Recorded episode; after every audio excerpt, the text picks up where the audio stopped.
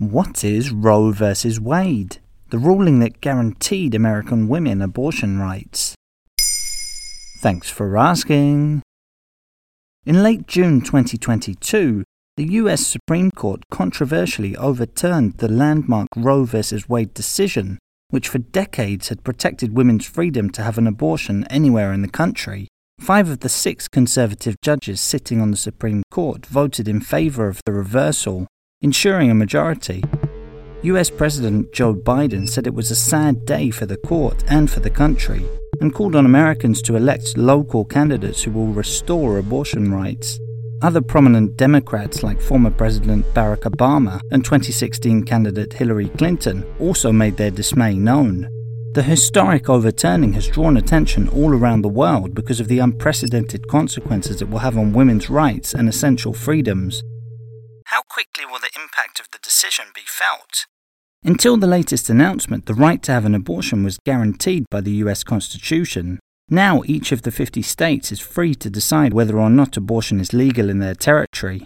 A number of them decided to change the status quickly following the announcement, including 8 which did so the same day, according to the Washington Post. The state of Missouri actually did so within an hour. There will be no exception to the rules, including cases of rape and incest. The Guttmacher Institute estimates that 26 states could ban abortion in the coming weeks. In the east and west of the country, where Democrats have the majority, it's expected women will retain their abortion rights. But in the southern Republican states, things are going the other way. That's the case in Texas, Tennessee, and Alabama, for example. In Alabama, a doctor carrying out an abortion could, in theory, be sentenced to 99 years in prison. How did the Roe vs. Wade ruling first come around? The debate began in 1969 when 22-year-old Norma McCorvey, then known as Jane Roe for privacy reasons, wanted to get an abortion. That was banned in her home state of Texas, unless the woman's life was in danger, which wasn't the case.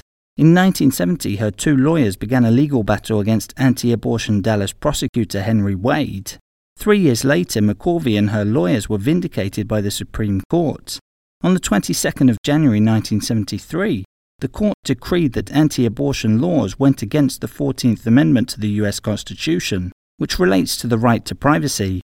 The option of an abortion hence became a fundamental right. McCorvey would remain a feminist icon for her role in advancing women's rights in the US. Why has everything changed now? Experts have been saying it for years. Donald Trump's presidency will have knock-on effects for a long time, and this is a perfect example. During his mandate, Trump named 3 conservative judges to the Supreme Court, giving them a strong majority. The most recent was Amy Coney Barrett, named in 2020 after the death of iconic liberal judge Ruth Bader Ginsburg. Bader Ginsburg had defended the right to abortion throughout her whole life. With Supreme Court justices being appointed for life, the impact could be felt for generations. Critics say that the Republicans have hijacked the court and are now forcing a minoritarian agenda on the country. Writing for The Guardian, David Daly called it a far-right vision that most Americans oppose. The reversal also demonstrates the influence of religious views in political and judicial decisions. There you have it. Now you know what Roe vs. Wade is. In under 3 minutes, we answer your questions. What would you like to know about? Use the comments section to send us your questions.